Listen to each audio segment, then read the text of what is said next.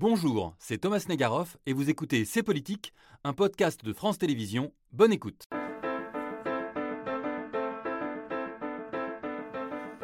Entre les discours de Poutine ciblant la prétendue décadence de l'Occident, la propagande anti-française de la milice Wagner en Afrique, les cyberattaques qui frappent régulièrement, derrière la guerre en Ukraine, la Russie nous a-t-elle déclaré la guerre? C'est la thèse de Raphaël Glucksmann, pour qui nous n'avons toujours pas pris la mesure de la grande confrontation que nous impose Poutine depuis, selon lui, une bonne vingtaine d'années. Sommes-nous désarmés parce que naïfs, voire complices? On ouvre le débat avec nos invités.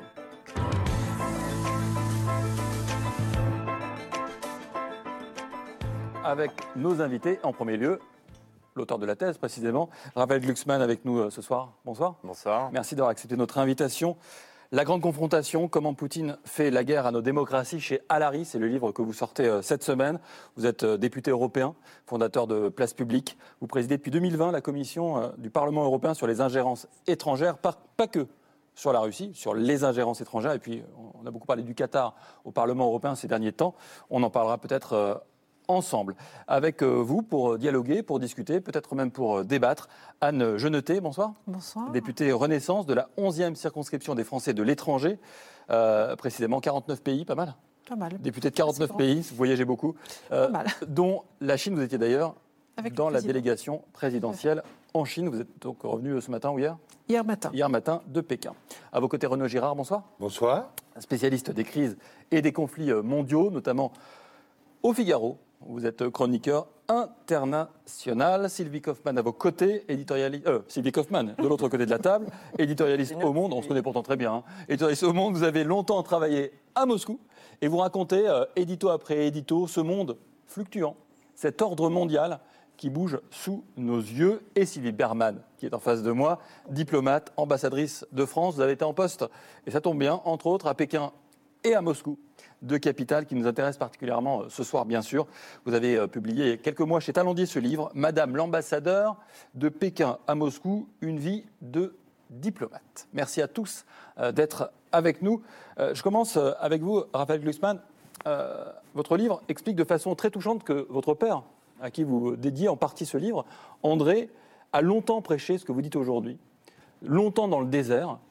Et j'aimerais qu'on écoute André Glucksmann. On a presque l'impression d'entendre Raphaël Glucksmann. On est, je ne sais pas si vous connaissez l'archive, on est en 2000. C'est au tout début. Poutine, on ne le connaît pas encore. Il est là depuis quelques mois seulement. Six mois, dit votre père dans, cet dans cet extrait qu'on va voir dans un instant. C'est la guerre en Tchétchénie déjà. Votre père se mobilise, va dans la rue, dit c'est grave ce qui est en train de se passer. On écoute André Glucksmann. Les gens sont vraiment scandalisés qu'ils trouvent absolument inconcevable qu'un ministre des Affaires étrangères, M. Hubert Védrine, déclare que Poutine est un patriote et qu'il a une grande idée, qu'il est animé d'une grande idée de son pays. C'est un monsieur qui était inconnu il y a six mois et qui n'est connu que parce qu'il a été capable de massacrer un peuple. Voilà ce qu'est Poutine. C'est quelqu'un qui rétablit les pires appareils, le KGB, le FSB, ça s'appelle la police politique de Staline. Alors, les Français sont écœurés. Pourquoi? Parce qu'ils savent que les Occidentaux remettent les dettes de la Russie, rééchelonnent les dettes, les réduisent. C'est-à-dire que c'est avec notre argent, l'argent du contribuable, qu'on massacre les Tchétchènes. Ils savent aussi que le silence est un silence de lâche, est un silence honteux, que nous n'avons pas le droit de nous taire, nous qui sommes dans les pays des droits de l'homme, nous qui prétendons avoir lu Voltaire et respecter euh, quelque chose qui s'appelle l'esprit, nous n'avons pas le droit de nous taire quand on massacre les gens de cette façon. On n'a pas le droit de se taire. Ma grand-mère disait les chiens ne font pas des chats. Comment vous regardez euh, ces propos de votre père qui ont 23 ans? Moi, j'ai le souvenir d'un homme qui se rendait aussi clandestinement en Tchétchénie, qui risquait sa vie pour un peuple dont personne n'avait rien à faire et qui avait vu le danger que posait le régime de Poutine. Pas simplement pour les Tchétchènes, mais aussi pour les Géorgiens, pour tous les peuples environnants et, in fine, pour nous. Pour nous. Et il a frappé à toutes les portes, et les portes sont restées closes. Personne n'a voulu l'entendre, personne n'a voulu entendre non plus les dissidents russes. Et aujourd'hui, eh bien, ceux qui l'ont qualifié à l'époque de romantique étaient en fait les véritables réalistes. Ils avaient l'analyse la plus sobre du régime de Poutine et des risques qu'il posait sur la sécurité européenne. Aucun des dirigeants européens à l'époque n'a voulu les entendre. Il fallait faire du business, il fallait échanger, il fallait commercer, il fallait acheter du gaz, il ne fallait pas prendre la mesure de ce qui était en train de se construire en Russie. La différence, c'est qu'au moment où il dit cela, il est mu par une colère d'humanisme. Oui. Mais moi, j'ai euh, présidé la commission euh, dont vous avez mentionné le nom sur les ingérences étrangères. Et en fait, tout ce que sa colère contenait s'est matérialisé. Et ça fait trois ans que je documente patiemment, méthodiquement, toutes les ingérences russes dans nos pays. La guerre hybride que le régime de Poutine a déclenchée contre nos démocraties pendant des années. Et ce n'est pas des crimes lointains. C'est des choses complètement concrètes On- et immédiates. On va y revenir, on a le temps d'y revenir, mais j'aimerais quand même qu'on revienne à l'origine.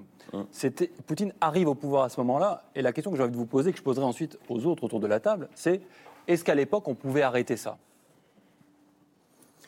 On pouvait voir déjà, on pouvait dire, et on pouvait faire pression.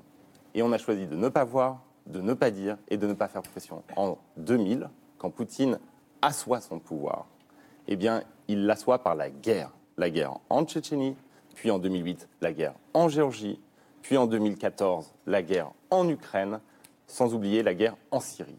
Et à chaque fois, on décide de ne pas voir. À chaque fois, on décide de faire semblant d'avoir en Poutine un partenaire fiable, alors même que si on avait lu, juste lu les déclarations, si on avait écouté ce que disaient les gens du régime de Poutine, comme Surkov par exemple, ou d'autres, si on avait entendu ce que disait euh, Tolstoï, le vice-président de la Douma, eh bien on aurait su que finalement la guerre était constitutive de ce régime, mais pas la guerre simplement contre les Géorgiens, les Tchétchènes ou les Syriens, la guerre contre nos démocraties, contre l'existence même de l'Union européenne qui était perçue comme une menace existentielle par ce régime. Et c'est ça l'aveuglement. Cet aveuglement, euh, Sylvie Berman, comment est-ce que vous euh, l'entendez? Alors, si on revient au début du régime, euh, oui, c'est une euh, euh, guerre qui a été un petit peu provoquée, effectivement, pour asseoir le régime. Cela dit, par la suite, on a accueilli beaucoup de Tchétchènes euh, en France en particulier. Euh, maintenant, il y a effectivement une hostilité de Poutine qui est allée croissante contre l'Occident. Il parle aujourd'hui d'ailleurs d'un Occident collectif et des Européens qui euh, sont les vassaux des, euh, des Américains. Elle est Et- allée croissante, c'est-à-dire que Oui. vous considérez qu'au début, pas Poutine le Poutine de 2000 n'est pas le Poutine Non. de 2023. Non, je pense que c'est, je pense important que tout parce que- n'était pas joué à Mm. ce moment-là. Et on se souvient d'ailleurs qu'après l'attentat contre les Tours, il y a eu un discours de Poutine qui était très pro-occidental. En réalité, son hostilité est vraiment venue en 2007 euh, à la conférence de, de Munich et ensuite est allée euh, croissante. Et là, effectivement, c'est une forme de de guerre hybride, parce qu'aujourd'hui, ce n'est pas une guerre de haute intensité contre la Russie. Ce qu'il a visé, c'est l'Ukraine, parce qu'il n'accepte pas la réalité de, euh, de l'Ukraine et que l'enfermement euh, dû au Covid et les sources du FSB, vous en avez parlé dans, Mhm. dans l'émission euh, précédente, l'ont aussi conduit à cela. Mais euh, je ne pense pas que c'était le cas dès le, dès le début. Renaud Girard, votre regard là-dessus, sur euh, la- l'alerte originelle, à écouter Sylvie Berman, euh, c'est pas là qu'on a raté le coche, si je vous suis bien, c'est plutôt après. Alors d'abord, euh, j'étais content de, l'hommage à André euh, Glucksmann. Moi, je me suis rendu clandestinement en Tchétchénie, justement, en décembre 99, et même j'étais coincé parce que j'étais encerclé par l'armée rouge, et donc j'ai passé Noël et le jour de l'an. J'ai réussi euh, à traverser ensuite la montagne avec mon photographe Olivier Jobard, et c'est vrai que là, euh, on avait des tactiques de l'armée rouge extrêmement violentes. Alors, j'avais vu un homme assez modéré, j'avais vu des, gens extrémistes, il y avait quand même des extrémistes parmi les Tchétchènes, notamment Khattab, qui, était, qui je ne savais pas encore, qui appartenait à Al-Qaïda, il y avait Bassayev aussi, et puis il y avait des gens plus modérés, not- notamment le président, il s'appelait Masradov, euh, voilà. Et il était, c'était un homme qui était prêt à faire des compromis et faire la paix, qui n'était pas un fou furieux, si vous voulez, euh, qui n'était pas ce qu'on appelait là-bas un wahhabiste. Il n'avait pas d'islamisme venu d'Arabie Saoudite. Et euh, j'ai, je l'ai interviewé dans le Figaro et j'ai essayé, ensuite je suis allé à l'Élysée pour essayer de faire en sorte que peut-être que la France pourrait être médiateur, faire quelque chose. Et ça, c'est vrai, ça n'a absolument pas intéressé les gens que j'ai pu voir, Dominique de Villepin ou le conseiller euh, diplomatique qui s'appelait Dana à l'époque, parce que Chirac disait non, non, euh, c'est de l'ami de Poutine. D'ailleurs, Tony Blair aussi était, était- faisait la même chose. Tony Blair avait invité C'est la cohabitation, donc gauche oui. comme droite s'y intéresse tout à, peu. tout à fait. Et Tony Blair, qui était euh, travailliste, euh, avait été avec sa femme enceinte à Moscou et avait- elle l'avait invité à boire le thé avec, avec la reine. Mais par ailleurs, alors, je pense qu'effectivement, euh, là, euh, il faut reconnaître qu'André Glusman a été assez prophétique. C'est pas la seule fois de sa vie qu'il l'a été, mais là, Est-ce il que l'a est-ce été. que- est-ce que c'est de la prophétie Ou c'est juste regarder ce qu'il y a en face de ses yeux? On peut dire que, enfin, en tout cas, il a eu euh, raison. Ceci dit, je pense aussi que Sylvie euh, n'a pas tort parce que en février 2000, quand euh, Védrine se rend à Moscou pour, pour rencontrer ce tout nouveau président, euh, qui est euh, euh, Poutine, moi, euh, Poutine, je ne l'ai vu qu'une seule fois, c'est en 2017. Mais donc euh, là, il le voit bien avant, en février 2000. Et euh, Poutine, il- lui, il est ministre, Védrine, et Poutine est le nouveau président. Et euh, il demande à Védrine, aidez-moi à importer le droit européen en Russie.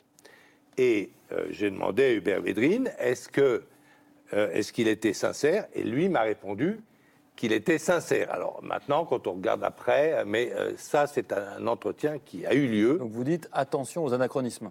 Attention aux, aux anachronismes, mais euh, c'est vrai qu'il y avait euh, beaucoup de violence. On n'était pas tout à fait sûr, mais maintenant, euh, je parle euh, sous le contrôle de Sylvie, mais je crois que maintenant, on a quelques preuves que euh, la guerre de Tchétchénie avait été une réaction à un attentat, mais qui aurait été provoqué par, euh, le FSB. euh, par le FSB lui-même, et même, dit-on, par On Patrouchek, est loin qui du a droit, des euro- on est informations. loin du droit européen. Là, oui, on est droit. On ne le savait pas vraiment, mais je crois qu'il y a quelques doutes, Oui, et euh, l'ambassadrice me le confirme, et que donc, euh, c'était peut-être une manœuvre déjà euh, pour, pour- pour le- prendre le prétexte d'aller, comme avait dit Poutine, avec, avec vulgarité, nous allons aller buter les chiottes. Tchétchènes jusque dans les chiottes, c'est ce qu'il avait dit, c'est ce qu'il avait d'ailleurs rendu extrêmement populaire en Russie. Et, Il euh, avait dit et c'est ce qu'il a fait. voilà. Et on dit même qu'ils ont, euh, le FSB a, a- a- a fait un attentat contre des immeubles, des HLM dans la banlieue de Moscou, qui ont fait des centaines de morts quand même. Et euh, on a mis ça sur le dos des Vous n'êtes Tchétchènes. pas en train de vous contredire un peu là parce que vous avez commencé en disant oui, c'est pas le Poutine de l'époque, d'aujourd'hui. Il a voulu voir Védrine pour faire du droit, etc. Et puis vous nous racontez après l'horreur absolue, le type qui assassine son propre peuple pour des fins politiques. Oui, alors c'était les gens qui ont mis Poutine au pouvoir, Berezovski, etc. Euh, c'était une sorte de, de complot. Est-ce que Poutine, mais ça je préférais que Sylvie nous dise, est-ce qu'on a des preuves qu'il était Alors, on- personnellement impliqué là-dedans? Je ne sais pas. Euh, mais je raconte quand même cette- cet épisode et le fait aussi qu'en 2001, il a soutenu à fond euh, les, euh, les, les, les- les- les Américains après le 11 Si septembre, voulez, etc. si vous voulez, ce que l'anecdote que vous venez de raconter illustre la- l'aveuglement des Occidentaux, parce que vous avez une armée qui pratique ce qu'on appelle les fagots humains, c'est-à-dire qu'ils ils ils attachent des Tchétchènes en- ensemble et ils jettent des grenades au milieu pour économiser les grenades et ils les font exploser. Euh, vous avez la suspicion, euh, quand même très rapidement, autour des attentats de Moscou, puisqu'à l'époque, il y a une presse libre, avant que Poutine arrive au pouvoir, et que des agents du FSB se font euh, arrêter à Ryazan, euh, en train de mettre de l'exogène dans un immeuble. Et qu'à l'époque, il y a une TV, une télé libre, et que donc, ils se font accuser au sein de l'opinion russe de participer ou d'orchestrer les attentats. Et vous avez dans le même temps, et donc les premières mesures qui sont prises, c'est la guerre, c'est la suppression des libertés médiatiques, c'est les attaques ensuite très rapidement contre les euh, euh, oligarques euh, dissidents, enfin comme Khodorkovsky, et le démantèlement de Yukos, le géant de l'énergie. Et vous avez un ministre, quand Poutine lui dit Mais aidez-moi à importer le droit occidental chez moi, qui dit Il était sincère. Alors, moi je veux bien, mais en plus, ce qui est, ce qui est fou, à la limite, on peut dire en 2000, bon, mais on a les mêmes discours en 2017, 18, 19, après l'annexion de la Crimée, après les attaques qu'on subit. Parce qu'en fait, moi, je comprends tout à fait l'argument des dirigeants qui est de nous dire vous savez, on ne peut pas tous des droits de l'homiste, on ne peut pas faire tous des manifs pour les Tchétchènes ou pour les Mm. Géorgiens. Vous êtes dans votre rôle, moi, dirigeant, je suis dans le mien. Mais par contre, ce qu'on n'a pas le droit de faire, c'est de sous-estimer les menaces qui pèsent sur notre propre souveraineté et notre propre sécurité. Oui. Donc quand ils s'ingèrent dans nos élections, quand ils manipulent notre débat public, quand ils attaquent nos hôpitaux, comme Ben, à Corbeil-Essonnes en alors, septembre 2022, je vous propose qu'on eh bien là, on doit par Oui. contre cesser toute forme d'illusion. Alors, c'est ça qui n'a justement, pas été fait. L'attaque des hôpitaux, peut-être on a un peu oublié. En période de pandémie, on- le journal de Laurent Delahousse l'évoquait, c'était il y a quelques mois dans notre pays, en France donc. L'hôpital de Corbeil-Essonnes, victime d'une cyberattaque, s'était vu fixer un ultimatum. Si le 23 septembre, il n'avait pas payé une rançon de plusieurs millions de dollars, les pirates menaçaient de commencer à diffuser des données personnelles sur le net. Apparemment, c'est chose faite. Alors, qui sont ces hackers? Il s'agirait d'un groupe russophone qui se fait appeler Logbit 3.0 et dont les membres se trouveraient dans le monde entier. Il est l'un des plus connus et des plus actifs. Il possède même son propre site où il affiche son palmarès crapuleux avec ses victimes et ses demandes de rançon. Anne Genoté, je me tourne vers vous, député euh, de la majorité. Est-ce qu'on a été euh, collectivement naïf? Euh, Ravel Glucksmann, de manière assez euh, subtile, a dit que depuis 2017, depuis 2018, depuis 2019, J'aurais pu, j'aurais pu dire 2008. 2009. D'accord.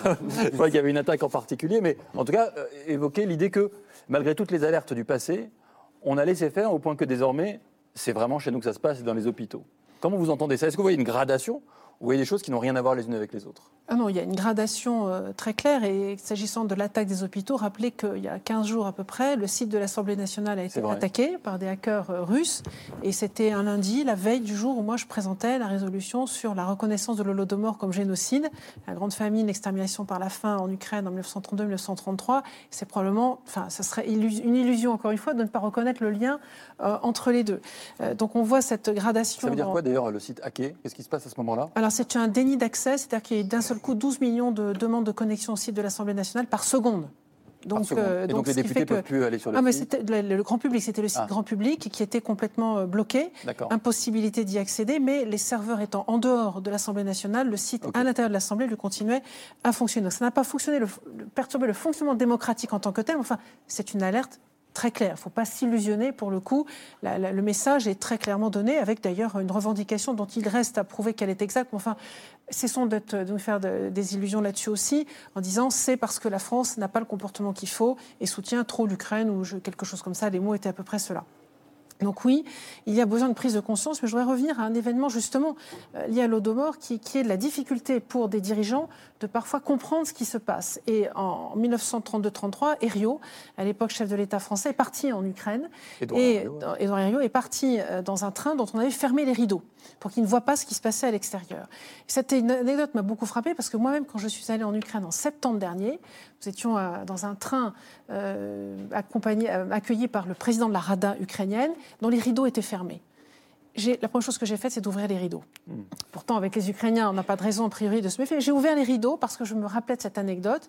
Essayons de, de- de garder les yeux ouverts en permanence. C'est extrêmement compliqué. J'entends ce qu'on vous dit parfois entre la différence entre vous êtes droit de l'homiste, c'est votre travail, nous, nous sommes euh, responsables, dirigeants, c'est le nôtre. C'est certainement parfois difficile entre les deux, mais je crois qu'au bout d'un moment, il y a une accumulation de faits qui doit nous obliger à être éveillés. Mais il y a aussi un dernier élément qui compte aussi, c'est la, sensibilisation des opinions publiques.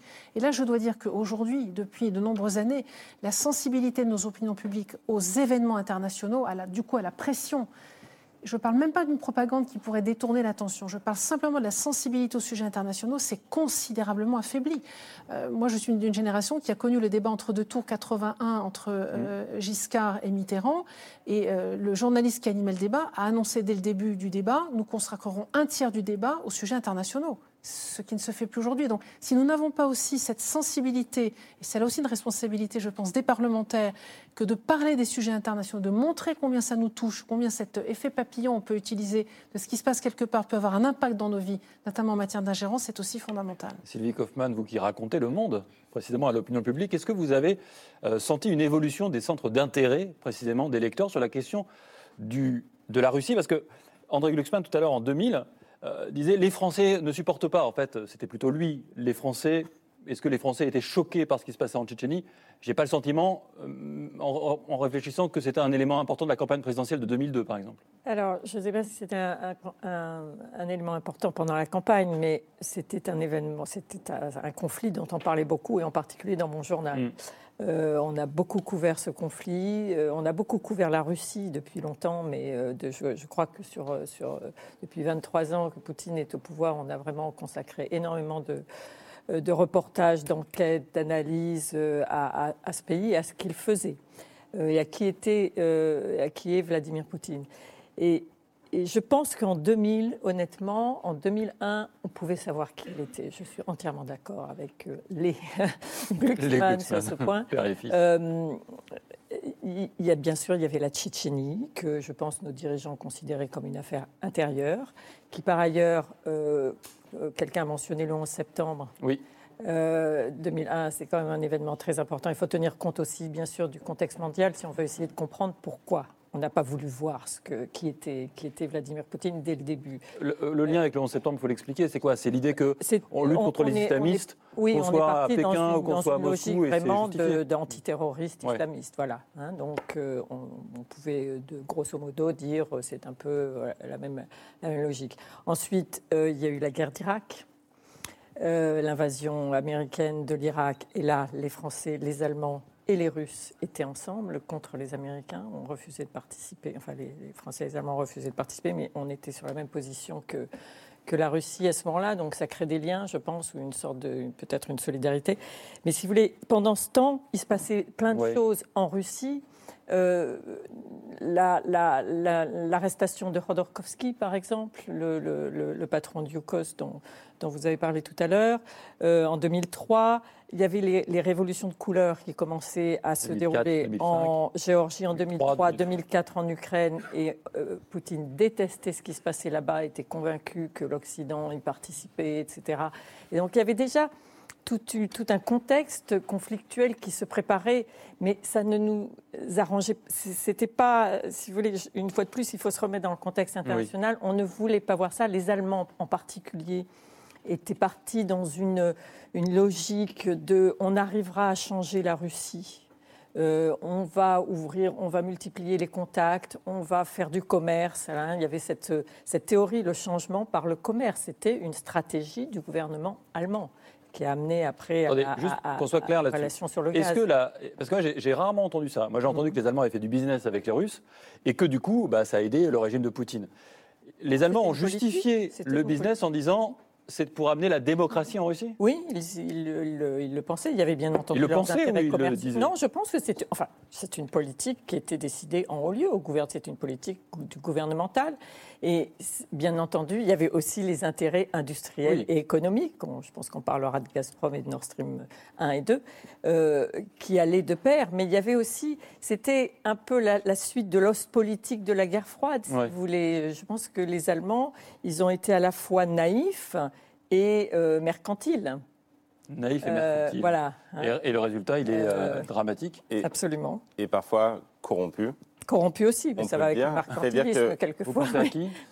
Ben, Ouais. l'homme qui lance la grande dépendance allemande au gaz russe, qui sort du nucléaire, qui ensuite décide qu'il n'y aura pas de terminaux méthaniers, mais qu'on dépendra exclusivement des tubes, qui lance Nord Stream, le plus grand gazoduc du monde, sous-marin du monde, qui relie la Russie à l'Allemagne, qui passe sous Eh bien, Baltique ouais, qui passe sous la Baltique. Cet homme qui prend cette décision, C'est pas dé- Schröder qui sort du nucléaire, hein, c'est Merkel. hein. c'est Merkel, Voilà. c'est Schröder, dans le- c'est Schröder qui lance cette politique et Merkel qui l'a Merkel fait. sort du nucléaire. Ouais, Et il l'a fait. une date. Après Fukushima. Et qui fixe une date. Schröder lance la politique et euh, lance Nord Stream. Il lance Nord Stream, d'ailleurs, il faut le noter, dix jours avant les élections, qu'il est sûr de perdre contre Merkel.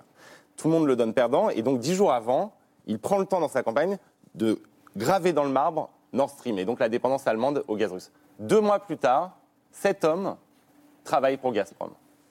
Comment c'est possible? Et non seulement lui. Si vous prenez les gens, et nous, pendant de longs mois, on a disséqué les gens qui ont pris ces décisions, leur destin. Vous prenez par exemple la personne qui était responsable des fonds de transition énergétique au sein du ministère de l'économie allemand. Donc là, on ne parle plus d'une star, là, c'est quelqu'un que plus personne ne connaît, c'est Marion Scheller. hein, vous n'avez jamais entendu parler? Eh bien, Marion Scheller, elle met en place cette politique-là. Elle supervise ça. Et elle devient lobbyiste en chef de Gazprom, le géant du gaz russe, en Europe. Et à tous les échelons, vous avez ça. Vous avez ça en Autriche. Le ministre des Finances, qui décide de la participation autrichienne dans Nord Stream 2, puisqu'après Nord Stream 1, il y a Nord Stream 2. Donc c'est lui qui va faire que la société OMV va investir dans Nord Stream. Et comment il le fait? En donnant des capitaux publics à cette société. Il termine son mandat, il va travailler pour Gazprom. Et, et ça se répète, et ça se répète. Et vraiment, moi, je, je savais, enfin, j'avais une vision de ce Oui. qu'était le régime de Poutine. Mais la pénétration de ce régime dans nos élites, là, par contre, j'ai été pris de vertige. À force de voir qu'il y, avait bien sûr le cas allemand, qui était le plus évident, Oui. qui était le plus massif, parce qu'en plus, c'est la première économie d'Europe. Donc, quand l'Allemagne bascule dans la dépendance, finalement, elle entraîne les autres. Et on se retrouve dans une situation, mais il y a des autres cas, mais on se retrouve dans une situation très concrète. Au début de la guerre, le 24 février 2022, parce que Angela Merkel n'a pas simplement fait lancer Nord Stream 2, elle a aussi donné des stocks stratégiques de gaz en Allemagne, la gestion des stocks stratégiques de gaz en Allemagne à Gazprom. Monsieur Habeck, qui était contre cette politique, qui est ministre écolo, découvre que les stocks stratégiques de gaz allemands ont été vidés pendant les six mois qui précédaient la guerre par Gazprom. Donc ils étaient à sec. Et du coup, quoi? On ne peut pas faire d'embargo sur les énergies et on se retrouve au contraire à augmenter nos importations dans les premiers mois de la guerre avant qu'on arrive à s'émanciper du gaz russe. Donc pendant les six premiers mois de la guerre, cette année-là, en 2022, alors qu'on condamne, qu'on sanctionne, on envoie 800 millions d'euros par jour On a créé les conditions de notre mais propre on dépendance. finance la machine de guerre qu'on condamne par ailleurs et qu'on sanctionne par ailleurs. Et tout ça à cause de quoi? De personnes parfaitement identifiables qui ont été travaillées pour le système russe alors qu'ils étaient des officiels, d'anciens officiels allemands. Et il n'y a pas eu de commission d'enquête en Allemagne. Un Et peu a- comme quand le président de la Commission européenne va, par- va, va travailler ensuite pour Goldman Sachs, quoi. Et ben, ouais, c'est tout à fait scandaleux aussi. tra- travaille pour. Et- euh, Pensez à Barroso. Et, et- et- et jusqu'ici, pense à Barroso, oui. ouais, bien sûr, Barroso, Oui. et c'est un vrai problème. Et nous, notre commission, on a là-dessus une position qui est très dure sur tout ce pantouflage et, et ce, cette conflit Enfin, d'intérêts permanent. c'est plus que du mais, pantouflage. Mais, Ouais. mais Ouais. quand, quand, la- quand le, le régime pour lequel vous allez travailler après est dans une situation où son objectif stratégique est la déstabilisation de vos démocraties, c'est plus que du pantouflage, c'est de la trahison. Comment vous entendez ça, aussi, Lieberman Qui appartenait à cette euh, élite, alors pas du tout l'élite corrompue, évidemment, mais est-ce que vous étiez euh, consciente de ces réalités-là au, au Quai d'Orsay, par exemple? Oui, on était conscient de- du, du fait qu'effectivement, la Russie cultivait un certain nombre de partis, euh, en particulier les partis d'extrême droite, et euh, qui venaient très fréquemment à. euh, Pardon c'est c'est souvent un peu facile de l'extrême droite. Dans tous les dirigeants qu'a cités euh, ici euh, Raphaël Glucksmann, il n'y en a aucun d'extrême l'Allemagne, droite. hein. Sur l'Allemagne. Mais en France, euh, Bah, c'est vous euh, clairement François euh, Fillon de Marine, droite Marine Le Pen. Non, c'est vrai que Non, mais François... c'est pas un peu l'arbre qui cache la François, forêt François Fillon a été Premier ministre en même temps que Vladimir Poutine. Ils ont eu de bonnes relations à l'époque et je crois que c'est la raison, je ne pense pas qu'il y a de, de- de volonté de, de corruption. Mais je voulais revenir sur euh, 2017, Oui. 2018, 2019. En réalité, quand euh, Emmanuel Macron a décidé d'inviter Vladimir Poutine à Versailles, ce n'était pas par naïveté, puisque justement, il reprochait les ingérences et les ingérences dans sa campagne étaient avérées. Quand il y a eu une question sur euh, RT, il a dit euh, très clairement ce ne sont Ce pas, pas des euh, journalistes. des journalistes, ce sont des organes de propagande.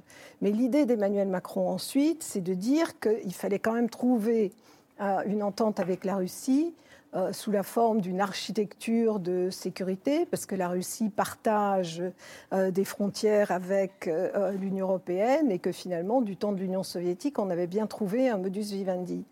Il a essayé de le faire. Bon, effectivement, là, euh, tout s'est fracassé sur euh, la, la déclaration de, euh, guerre. Mais Joe Biden a fait exactement la même chose. Dès qu'il est arrivé au pouvoir, il a pris contact avec Vladimir Poutine pour essayer de mettre en place une stratégie de sécurité Et c'est ce qu'il avait fait en décembre 2021, également quelques mois avant la guerre. Bon, là, euh, effectivement, Vladimir Poutine a euh, rejeté la contre-proposition américaine en disant euh, brutalement les Américains ne, respectent pas les intérêts de sécurité de la Russie, mais il avait essayé la même chose. Et je pense, dans combien de temps, dans des mois, dans des années, de toute façon, il faudra essayer de trouver un modus vivendi parce que la Russie ne va pas disparaître. Euh, mais Poutine peut-être. Je pense que personne n'est adversaire de la Russie en tant que tel. C'est euh, non, mais c'est un peu une illusion de penser que la succession sera. On en, on en parlera. Rappelle, vous réagir après Anne Genetet et euh, Sylvie Kaufmann. En 2019, devant les ambassadeurs, le président Macron parle de front commun entre l'Union européenne et la Russie. Hmm. Oui, c'est les mots exacts. Je me suis replongé dans tous les discours. Justement. Il parlait de quoi? De front commun entre l'Union européenne et la Russie sur, sur le sujet de cette architecture de sécurité qu'il faut en Europe avec Moscou. Euh, si vous voulez, ça se passe après l'annexion de la Crimée, qui est un fait inédit. Enfin, de, ça n'arrive pas en Europe qu'une puissance annexe de manière euh, illégale un territoire en Europe depuis 1945. Ça n'arrive pas. C'est après, bien sûr, le démembrement de la Géorgie, c'est après la guerre dans le Donbass, c'est pendant la guerre dans le Donbass. Et ce que je veux dire, c'est que ce n'est pas propre à Emmanuel Macron, et vous avez totalement raison de citer euh, Joe Biden, alors les Allemands, c'est encore plus marquant, c'est le refus absolu d'écouter ceux qui alertent. Et ceux qui alertent, ce ne sont pas les Américains, contrairement à ce qu'on raconte aujourd'hui. Ce ne sont pas les Américains. Les Américains, ils alertent juste avant l'invasion, les, les, services américains. Mais sinon, avant, ils sont dans la même illusion que les Européens. Il y a Reset 1, 2, 3. Obama, euh, voilà. Donc, ce n'est pas, les, pas les Américains, c'est les pays d'Europe centrale et orientale. Ce sont eux qui nous alertent et ce sont eux que nous refusons, mais superbement, d'écouter. Parce qu'en fait, nous n'avons jamais fait la réunification de l'Europe. Nous les méprisons. les. Nous refusons de les écouter. Et ça, c'est l'erreur fondamentale des capitales ouest européennes. Anne Jonoté, vous devez réagir à ça Oui, pour aller dans ce sens-là, récemment, je rencontrais un responsable français, un diplomate à notre ambassade à Varsovie et qui me disait être allé euh, récemment, euh, ça se passait au mois de septembre, dans les Pays-Bas, en Estonie de mémoire. Il rencontre là-bas le, MEDEF, l'équivalent du MEDEF mmh. euh, estonien. On était à ce moment-là, au moment où l'inflation prend des proportions très importantes, donc il est dans une réunion plutôt économique, et donc il pose la question à ses interlocuteurs comment faites-vous face à l'inflation en ce moment? Et le gars le regardant, lui disant mais vous n'avez vraiment rien compris, vous les Français. Vous pensez vraiment que c'est l'inflation, même à 20%, qui nous pose problème aujourd'hui hmm. Vous n'avez pas compris qu'on a un ennemi là à nos portes et que c'est lui qui nous menace et que c'est ça le danger que nous avons à nos portes aujourd'hui et non pas l'inflation. Donc cette illusion que vous évoquez, hélas, encore maintenant, on a du mal à en prendre conscience et à mesurer à quel point c'est hmm. une menace réelle pour ces pays-là de, l'arc Est. Mais je pense que Raphaël Glucksmann considère que l'ennemi n'est pas que pour ces pays-là, c'est aussi pour nous. Est-ce que ce n'est pas une forme de naïveté de dire aussi, on n'a pas écouté ces gens-là qui pensaient que la Russie était un ennemi, mais est-ce qu'on ne doit pas aller jusqu'à notre ennemi Et notre ennemi aussi à nous. Il y a deux éléments. Il y a le côté guerre-agression contre l'Ukraine et la menace pour notre sécurité à tous. Et puis il y a les ingérences qui sont aussi d'une autre nature et qui veulent faire tomber notre système ou, le modifier ou l'influencer de façon extrêmement. Euh, enfin, ce qui ne correspond pas du tout à nos valeurs. Il y a ces deux éléments-là. S'agissant du côté sécurité, pour notre sécurité actuellement, je trouvais, alors ça bouge quand même encore, mais, mais qu'il y a encore l'idée, on le voit bien encore dans les discussions, que la sécurité est menacée surtout sur les pays du flanc Est et moins pour nous. Rappelez-vous, tout début, on disait attention, les chars russes sont à quelques heures euh, de Paris. On n'en entend plus du tout parler maintenant. Absolument pas. Et pourtant, j'en parlais encore. Écoutez, la personne qui m'a emmené ici en taxi me, demandait, mais, de toute façon, euh, pourquoi est-ce qu'on se pose tellement de questions euh, euh, Laissons à Poutine une partie de l'Ukraine et puis on n'entend plus parler. Je lui ai dit, mais vous ne vous rendez pas compte qu'il ne s'arrêtera pas là?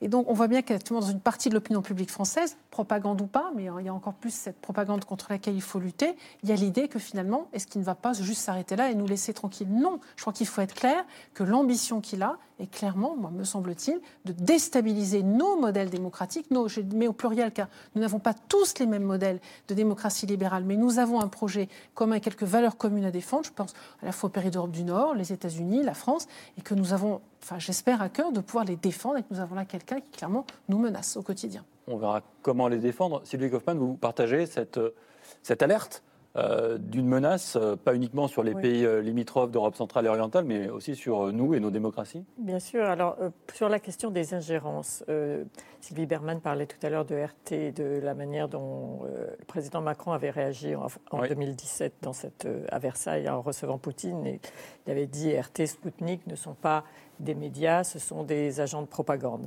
Mais RT a été autorisé à, à diffuser euh, en France jusqu'à ce que finalement l'Union européenne, pendant, depuis que la guerre d'Ukraine a été déclenchée, euh, interdise euh, et à faire de la désinformation à, à de l'échelle- Gilets jaunes, Voilà, la manière dont ouais. ils ont couvert la gilet jaune, la crise des gilets jaunes, leur, euh, leur euh, euh, couverture de la Syrie, de ce qui se passait en Syrie, c'était complète, c'était totalement, enfin c'était vraiment de la désinformation pure. Euh, on avait une autorité qui s'appelait à l'époque le CSA et qui n'a pas jugé utile euh, de, de- les contredire ou d'intervenir ou de remettre en question euh, les licences qui étaient accordées à RTA Sputnik. Donc cette ingérence, elle existait, mais on ne se protégeait pas. Euh, en 2021, la- l'équivalent du CSA en Grande-Bretagne, ça c'est plus la Russie, c'est la Chine, a, suspendu ou interdit, a retiré la licence de euh, CGTN, euh, China Global TV Network, la, chaîne internationale de la Chine. Et le CSA lui a accordé la licence pour émettre à partir du territoire français. Alors, on Donc- va s'intéresser à la France. donc, voilà, donc y y, il y a vraiment euh, des choses sur lesquelles on aurait pu euh, réagir beaucoup plus tôt et on ne l'a pas fait. Et alors, en ce qui concerne les, les pays, euh, je suis entièrement d'accord sur le fait qu'on n'a pas voulu écouter, ils le disent assez maintenant, on avait raison, vous n'avez pas écouté Les les, pays d'Europe centrale et orientale, les- et, les- et notamment les trois, les trois républiques baltes qui étaient vraiment en première ligne. Et euh, on parlait du gaz tout à l'heure. La Lituanie, en 2010, euh, même 2009, la, présidente de Lituanie de l'époque a eu un entretien avec Poutine qui l'a menacé, qui, lui a posé des conditions euh, euh, absolument exorbitantes. Et donc, elle est revenue à, à Vilnius et elle a dit on, on va arrêter avec le gaz russe, c'est pas possible parce que sinon on va être otage, ils vont nous faire le chantage au gaz, etc. Et en cinq ans, cette petite république est devenue indépendante du gaz russe, sans l'aide de l'Union européenne, sans, ils ont fait ça tout seuls. Donc, euh, la- On peut faire des choses. on peut faire des choses, bon évidemment c'est plus petit que l'Allemagne si vous voulez, mais la, prise de conscience, elle existait et on ne voulait pas la voir, on ne les a pas écoutés, c'est vrai. Renaud Gérard, je crois que ça, ça vous agace un peu quand même. Cette, Non, ce que je- cette non, non. démonisation, démolonie, je sais pas comment on l'a dit. C'est-à-dire qu'on a eu. Attendez, laissez-moi juste terminer. Oui, Sinon, c'est pas du tout clair. Mais cette idée que, que, que Vladimir Poutine est le démon, l'ennemi absolu qui peut euh, réaliser peut-être l'exploit de nous unifier. Alors, je pense effectivement qu'il ne faut pas euh, avoir une vision de la formation manichéenne. Il y a des bons d'un côté, et, euh, ce qui serait nous, évidemment, et des méchants de l'autre côté. Ça, je suis d'accord.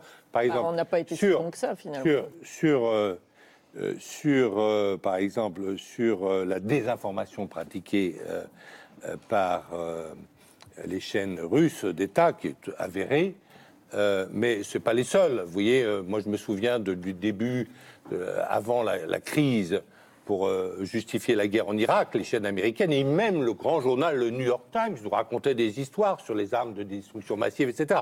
Donc il y avait quand même une désinformation massive, massive des médias anglo-saxons là-dessus. Euh, euh, ils sont toujours autorisés, ils n'ont eu aucune Ils amende. euh, voilà. ils ont Ils ont, certains ont fait des mea culpa. Le New York Times, par exemple, a fait un mea culpa, mais quand même, c'était une désinformation massive. Donc il n'y en a pas. Par ailleurs, alors sur l'idée, effectivement, euh, de Macron, alors évidemment, l'histoire ne lui a pas donné raison, c'est- certain. Surtout que Poutine lui a menti la dernière fois qu'il l'a vu à Moscou. Mais l'idée stratégique de dire on va faire une Europe qui a sa technologie et la Russie, on va faire une sorte de bloc, la Russie va nous donner euh, les, matières premières, grosso modo, enfin l'Est, euh, mais la Russie, mais aussi euh, l'Ukraine. Nous, on pensait que l'Ukraine resterait toujours indépendante, effectivement, qu'il ne menacerait pas l'indépendance de l'Ukraine.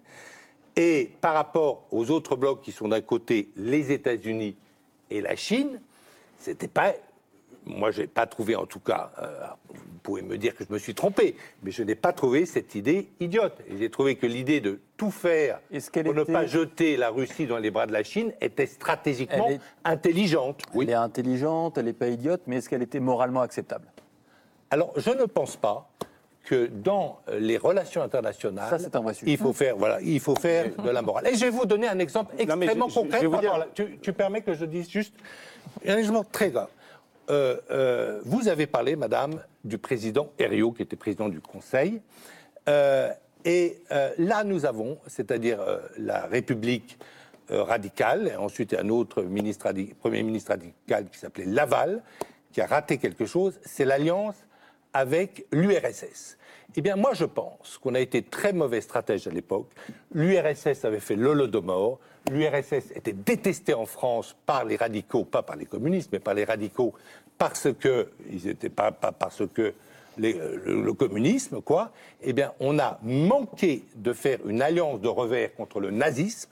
On n'a pas vu quel était notre ennemi principal. Et je pense que la aujourd'hui, c'est- stratégie, aujourd'hui, c'est avant tout la bonne stratégie. C'est Alors, pas faire de la morale, je- je veux- c'est voir je qui est. c'est- et là, je vais finir.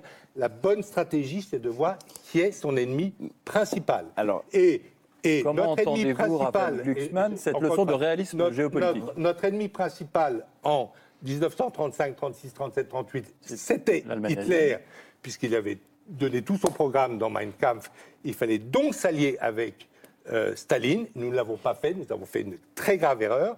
Et effectivement, aujourd'hui, il faut voir euh, notre euh, ennemi principal en France, c'est-à-dire ceux qui tuent Oui. nos enfants dans nos rues. hein, ce sont les islamistes. Et je comprends très bien que les Américains, après euh, les attaques de 2001, etc., aient voulu, On et ils ont on a- d'ailleurs on a- fait une coopération compris avec l'idée. les sur la lutte contre les islamistes. on a compris. Parce que l'important, c'est son ennemi principal. Allez, on Très fait bien. circuler la parole. Donc-. Donc, moi, je ne me place pas du point de vue de la morale. Je pense aussi qu'il faut avoir une politique réaliste. Et le problème, c'est que tout ce que vous venez de dire était irréaliste. Parce que on ne pouvait pas s'allier avec un régime qui voulait nous déstabiliser. Et c'est ça, c'est moi ce que je reproche dans ce livre et dans nos enquêtes, c'est l'irréalisme. C'est pas l'immoralisme. Je pense effectivement qu'un président doit être réaliste et que c'était totalement irréaliste, mais qu'il n'était pas le seul à avoir fait cette erreur irréaliste. Et d'autre part, c'est un peu fort de café, cher ami, que vous nous parliez de réalisme. Vous avez fait partie, en janvier, en février, de tous les gens qui nous expliquent que Poutine n'envahirait pas. C'est ce que j'ai cru absolument. J'ai Voilà, cru qu'il et était donc- rationnel et je me suis trompé. Mais, mais- mais parce que parce que, parce que les gens qui professaient le réalisme et qui nous expliquaient qu'il fallait s'allier à Vladimir Poutine ou qu'il fallait le traiter comme un partenaire pour être en confrontation avec d'autres ennemis faisaient preuve, à mon sens, d'irréalisme total sur la personne de Poutine, sur l'objectif de son régime, sur la haine viscérale qu'il nous voue, et nous referons les mêmes erreurs à chaque fois que nous ne prenons pas en la mesure de la dimension idéologique des relations internationales.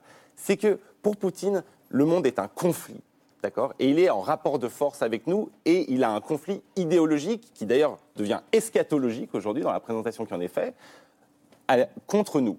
Et la même problématique va se poser aussi dans nos relations avec la Chine. Parce qu'il y a une idéologie, ça compte l'idéologie. Nous, on est prêt à, à se vendre. En fait, nous, on, on est dans un monde post-idéologique, post-moderne. On pense qu'à partir du moment où on signe des contrats, tout va bien, on peut être pote. Ben, ça ne se passe pas comme ça dans le vrai monde. Il y a des gens qui ont une idéologie, qui ont une politique à long terme, qui vous considèrent comme un ennemi. Vous avez beau faire des opérations de charme, aimer la mandoline, parler de Dostoïevski, euh, Pushkin, à visiter le musée de l'Ermitage, ça ne changera rien au fait qu'ils ne vous aiment pas et qu'ils même qu'ils vous détestent. Et donc il faut prendre la mesure de ça. Et c'est pas juste du mensonge, parce que bien sûr tout le monde fait du mensonge. Et alors les Américains en premier. D'accord? Ils ont des systèmes de propagande. À chaque fois qu'ils veulent quelque chose, ils vont monter une opération de propagande. Dans le cas russe, et c'est ça que moi j'ai découvert, c'est qu'en fait ça va beaucoup plus loin que la propagande. Parce que nous aussi en France on fait de la propagande. hein. C'est, si on prend par exemple Prigogine et l'Internet Research Agency, nous on a démonté les opérations de manipulation de l'information en France, en Espagne et aux États-Unis de euh, l'Internet Research Agency. C'est des milliers et des milliers de trolls, ça veut dire de faux comptes, ou de bots, c'est-à-dire des comptes automatiques, des comptes euh, de logiciels, de Mhm. l'intelligence artificielle d'ailleurs, qui arrivent sur un débat et vont faire monter, par exemple, les deux pôles les plus opposés au sein de notre société de ce débat. Ils sont à la fois Black Lives Matter et All Lives Matter. Ils sont à la fois pour les indépendantistes catalans et pour les ultranationalistes castillans en Je Espagne. vous coupe, c'est vrai qu'on a vu des manifs aux États-Unis, Black Lives Matter, suscités par les Oui, trolls russes. il, convoque au même endroit, sur la même place, à la fois ceux qui sont pour Black Lives Matter et ceux qui sont contre pour pouvoir filmer des- le chaos. Et donc, en fait, leur but, c'est pas qu'on croit à leur ligne narrative. Surkov, le match du Kremlin dont parlait Empoli, il, il en a rien à faire qu'on croit à sa ligne narrative. Ce qu'il veut, c'est le chaos. Il veut semer le chaos dans nos sociétés. Et donc, ça, c'est au-delà en fait des opérations de propagande. C'est là où la manipulation de l'information, la désinformation, devient une arme dans une guerre hybride. Parce que l'objectif n'est pas que vous pensiez que Poutine Ouais. est beau, l'objectif c'est que vous pensiez qu'il n'y a plus de vérité chez vous et que vos institutions ne fonctionnent plus. Donc ne ça pas, le but. ne pas convaincre, mais créer les conditions du chaos. Sylvie Berman, comment est-ce que vous ent- entendez ça? Oui, moi je crois que son but principal, je ne sais pas si c'est de, de créer le chaos, mais c'est de démontrer que les démocraties sont dysfonctionnelles et euh, aboutissent euh, au chaos, parce que c'est effectivement le, le- le discours qu'on entendait de, de manière permanente. Donc en ce sens, il y a effectivement une guerre informationnelle contre l'Occident. Je pense que la relation de la Chine avec euh, l'Europe, je ne parle pas des démocraties, est un petit peu différente, parce qu'ils considèrent qu'ils ont un ennemi principal qui sont les États-Unis et que, en revanche, euh, ils peuvent essayer d'établir des relations un peu différentes. D'ailleurs, là, ils ont courtisé les Européens, puisqu'il y a eu Scholz, il y a eu également le Premier ministre espagnol, le président de, euh, de la République. Alors que du côté de Poutine, Poutine, ce qu'il est, c'est effectivement euh, l'Occident, avec une fixation absolument dé- délirante sur euh, les LGBT. Et euh, il considère qu'il y a un Occident collectif qui est son ennemi et que les Européens ne comptent pas parce que de toute façon, les Européens sont à la solde des Américains. Donc je pense qu'il y a quand même une différence entre la Chine et la Russie, mais ces deux pays, effectivement, ont intérêt à montrer à leur population que les démocraties sont dysfonctionnelles et donc effectivement le type d'information euh, qui est donné systématiquement en Russie. Je veux dire, je prenais des, euh, euh, des taxis parfois, le chauffeur de taxi me dit vous avez fait le mauvais choix, pourquoi vous n'avez pas élu Marine Le Pen? Parce qu'elle pourrait rétablir l'ordre. Donc effectivement, c'est le discours qui est tenu. Sur la menace, en revanche, je ne sais pas ce que disait Anne Genetet, je ne pense pas que c'est une menace d'ordre conventionnel parce que, en fait, même le ministre de la Défense ukrainien le disait hein, sur un plateau de télévision en France, en disant Poutine n'attaquera jamais un pays de l'OTAN. Alors, sur le plan conventionnel, effectivement, cette guerre informationnelle, Hybride. où ils sont très forts, euh, hybride, va, euh, va se poursuivre. Anne Genetet, vous êtes euh, députée française. Est-ce que euh, le Parlement français s'est saisi, selon vous, suffisamment de cette menace euh, russe, voire chinoise? Est-ce qu'on a aujourd'hui les outils pour se protéger? À l'échelle européenne, pour je crois qu'on en est loin, mais on en parlera dans un instant. Pour la première partie de votre question, le Parlement français euh, a en ce moment une commission d'enquête euh, sur les ingérences étrangères. Mais Il a qui auditionné été- euh, Raphaël Glucksmann d'ailleurs. Voilà, dont je, dont, dont je suis membre, j'en suis vice-présidente, qui est, dont la rapporteure est ma collègue Constance Le Grip, qui est une commission d'enquête qui a été demandée par euh, le Rassemblement national avec un, un objectif pas tant euh, de mettre en évidence euh, la totalité des ingérences étrangères, même si certaines ont été mises en évidence, mais on voit d'ailleurs une certaine, une certaine forme de restriction, parce qu'en gros, ils vont regarder euh, les Chinois, euh, Les le Qataris, Qatar euh, et, et la Russie, alors qu'on voit bien qu'il y a d'autres ingérences qui se mettent en place et ce ne sont pas les seules. Et qu'on pourrait se poser la question plus largement pour justement étudier les outils qu'on pourrait mettre en place. Et, et je crains que cette, enfin, j'espère que cette commission d'enquête pourra euh, avoir des conclusions intéressantes, mais elle malheureusement travaille sur un temps beaucoup plus court que celle du Parlement européen. Nous n'avons, nous disposons que de quatre mois utiles de travail, ce qui est fort peu, sur un travail qui est considérable, absolument considérable. L'objectif était d'essayer de mettre à jour les ingérences dans le milieu politique et pas forcément sur le reste. Et pour le moment, je trouve que nous avançons dans l'étude, mais nous faisons, ce à quoi nous faisons face, c'est que nous avons un certain nombre de personnes auditionnées qui nous disent tout allait bien. Je vais prendre l'exemple de M. Mariani qui a été auditionné. Euh, qui nous a raconté euh, toutes ces histoires en disant c'est comme un bonimenteur. Navré pour ce qu'il a dit, pardonnez-moi, euh, voilà, il nous a défendu sa manière de faire. Je- J'en ai, moi, ma conclusion, c'est de dire que même lorsque nous n'arrivons pas de manière certaine à prouver un lien clair avec des faits, avec des preuves, il ne faut pas ranger l'affaire en disant, bah non, finalement, il n'y avait rien. Il faut se dire qu'il peut toujours y avoir des choses, que ça prend du temps. C'est là que le travail du Parlement européen peut être tout à fait pertinent et intéressant, j'espère, viendra nous soutenir dans cette démarche. Et le Parlement s'est saisi de l'affaire, à mon avis, de manière, pour le moment, partielle, restreinte, et qu'il faudrait pouvoir étendre cette commission d'enquête, peut-être même avoir quelque chose de très permanent, de très constant, car les ingérences étrangères, c'est pas une sorte de quatre mois. J'ai une question Une toute, commission d'enquête, c'est beaucoup plus long. bête qui me vient là. Euh, quel est le ministre en charge de ça? En charge de la lutte contre les ingérences étrangères? Ouais. Alors d'abord, c'est un sujet transversal. On a vu les hôpitaux. C'est pas un souci vu- justement peut-être Je sais pas qui, s'en occupe en fait aujourd'hui? Les, les menaces d'ingérence ne sont pas seulement des menaces numériques, elles sont de toute nature. Les sanctions économiques, le poids du droit, de l'extraterritorialité du droit, l'usage du droit et parfois de notre propre droit pour nous mettre en difficulté. Les, les. Oui. procès en diffamation, par exemple, sont une manière d'utiliser notre droit. C'est sûr que ça met notre Voilà. démocratie en difficulté. Ça met notre démocratie en difficulté et donc on voit bien que le sujet est transversal. Donc avoir un ministère dédié à ça, mais on va avoir, avoir une sensibilisation de l'ensemble des ministères au sujet pour s'en prémunir, oui. On en est loin. Je ne sais pas si on en est loin, mais je ne vois pas pour le moment une prise de conscience euh, Donc ça, aiguë. ça veut dire, et- ça veut dire on en est loin. Sylvie Kaufmann, euh, est-ce que nos démocraties sont en capacité de se défendre Oui, c'est ça qui est intéressant dans ce que vous disiez, c'est que euh, c'est ce paradoxe qui est que ces régimes autoritaires, dictatoriaux qui nous attaquent se servent de notre état de droit, Mais oui. quelquefois, pour nous attaquer. Par exemple, traînent devant la justice des gens qui les critiquent.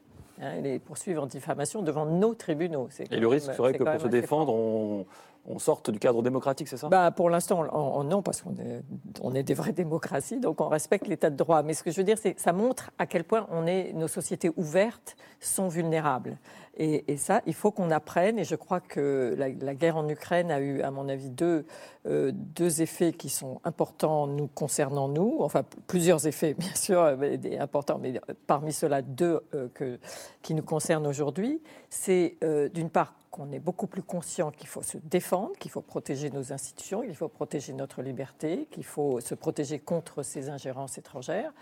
Et puis, que c'est aussi, euh, tout à l'heure vous parliez de- du fait que les, les relations internationales ne sont plus idéolo- idéologiques.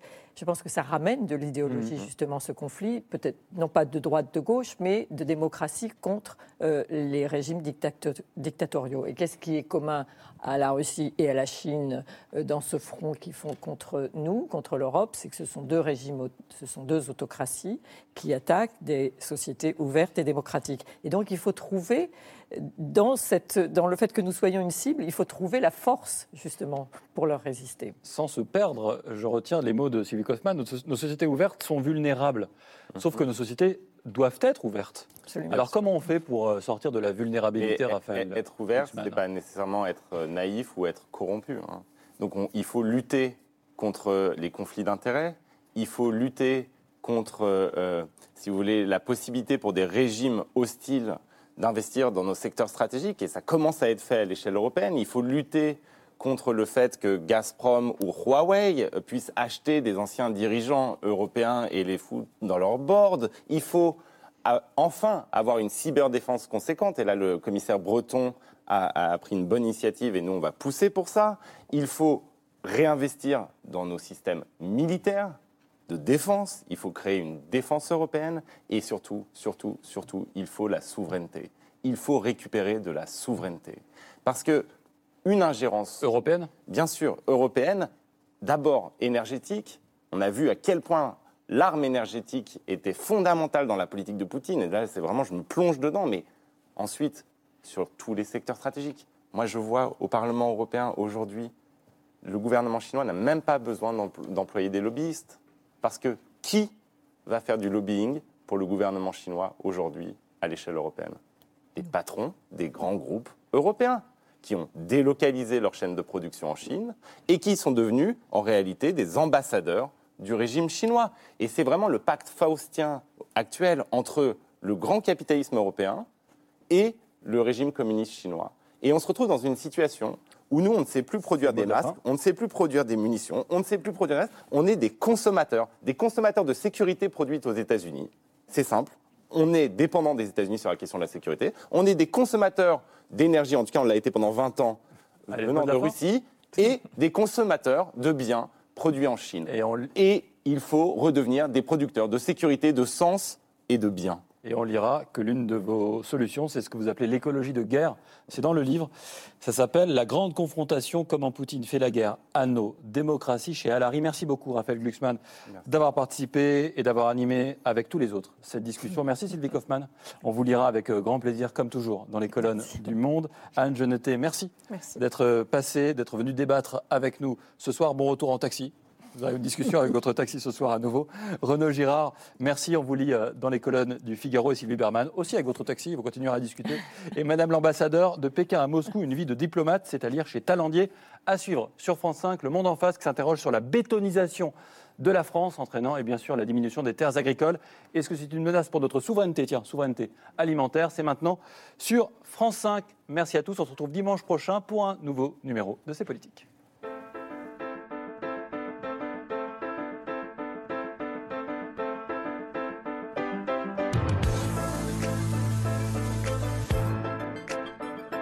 C'était C'est Politique, un podcast de France Télévisions. S'il vous a plu, n'hésitez pas à vous abonner pour ne rien manquer. Vous pouvez également nous retrouver en vidéo sur France.tv.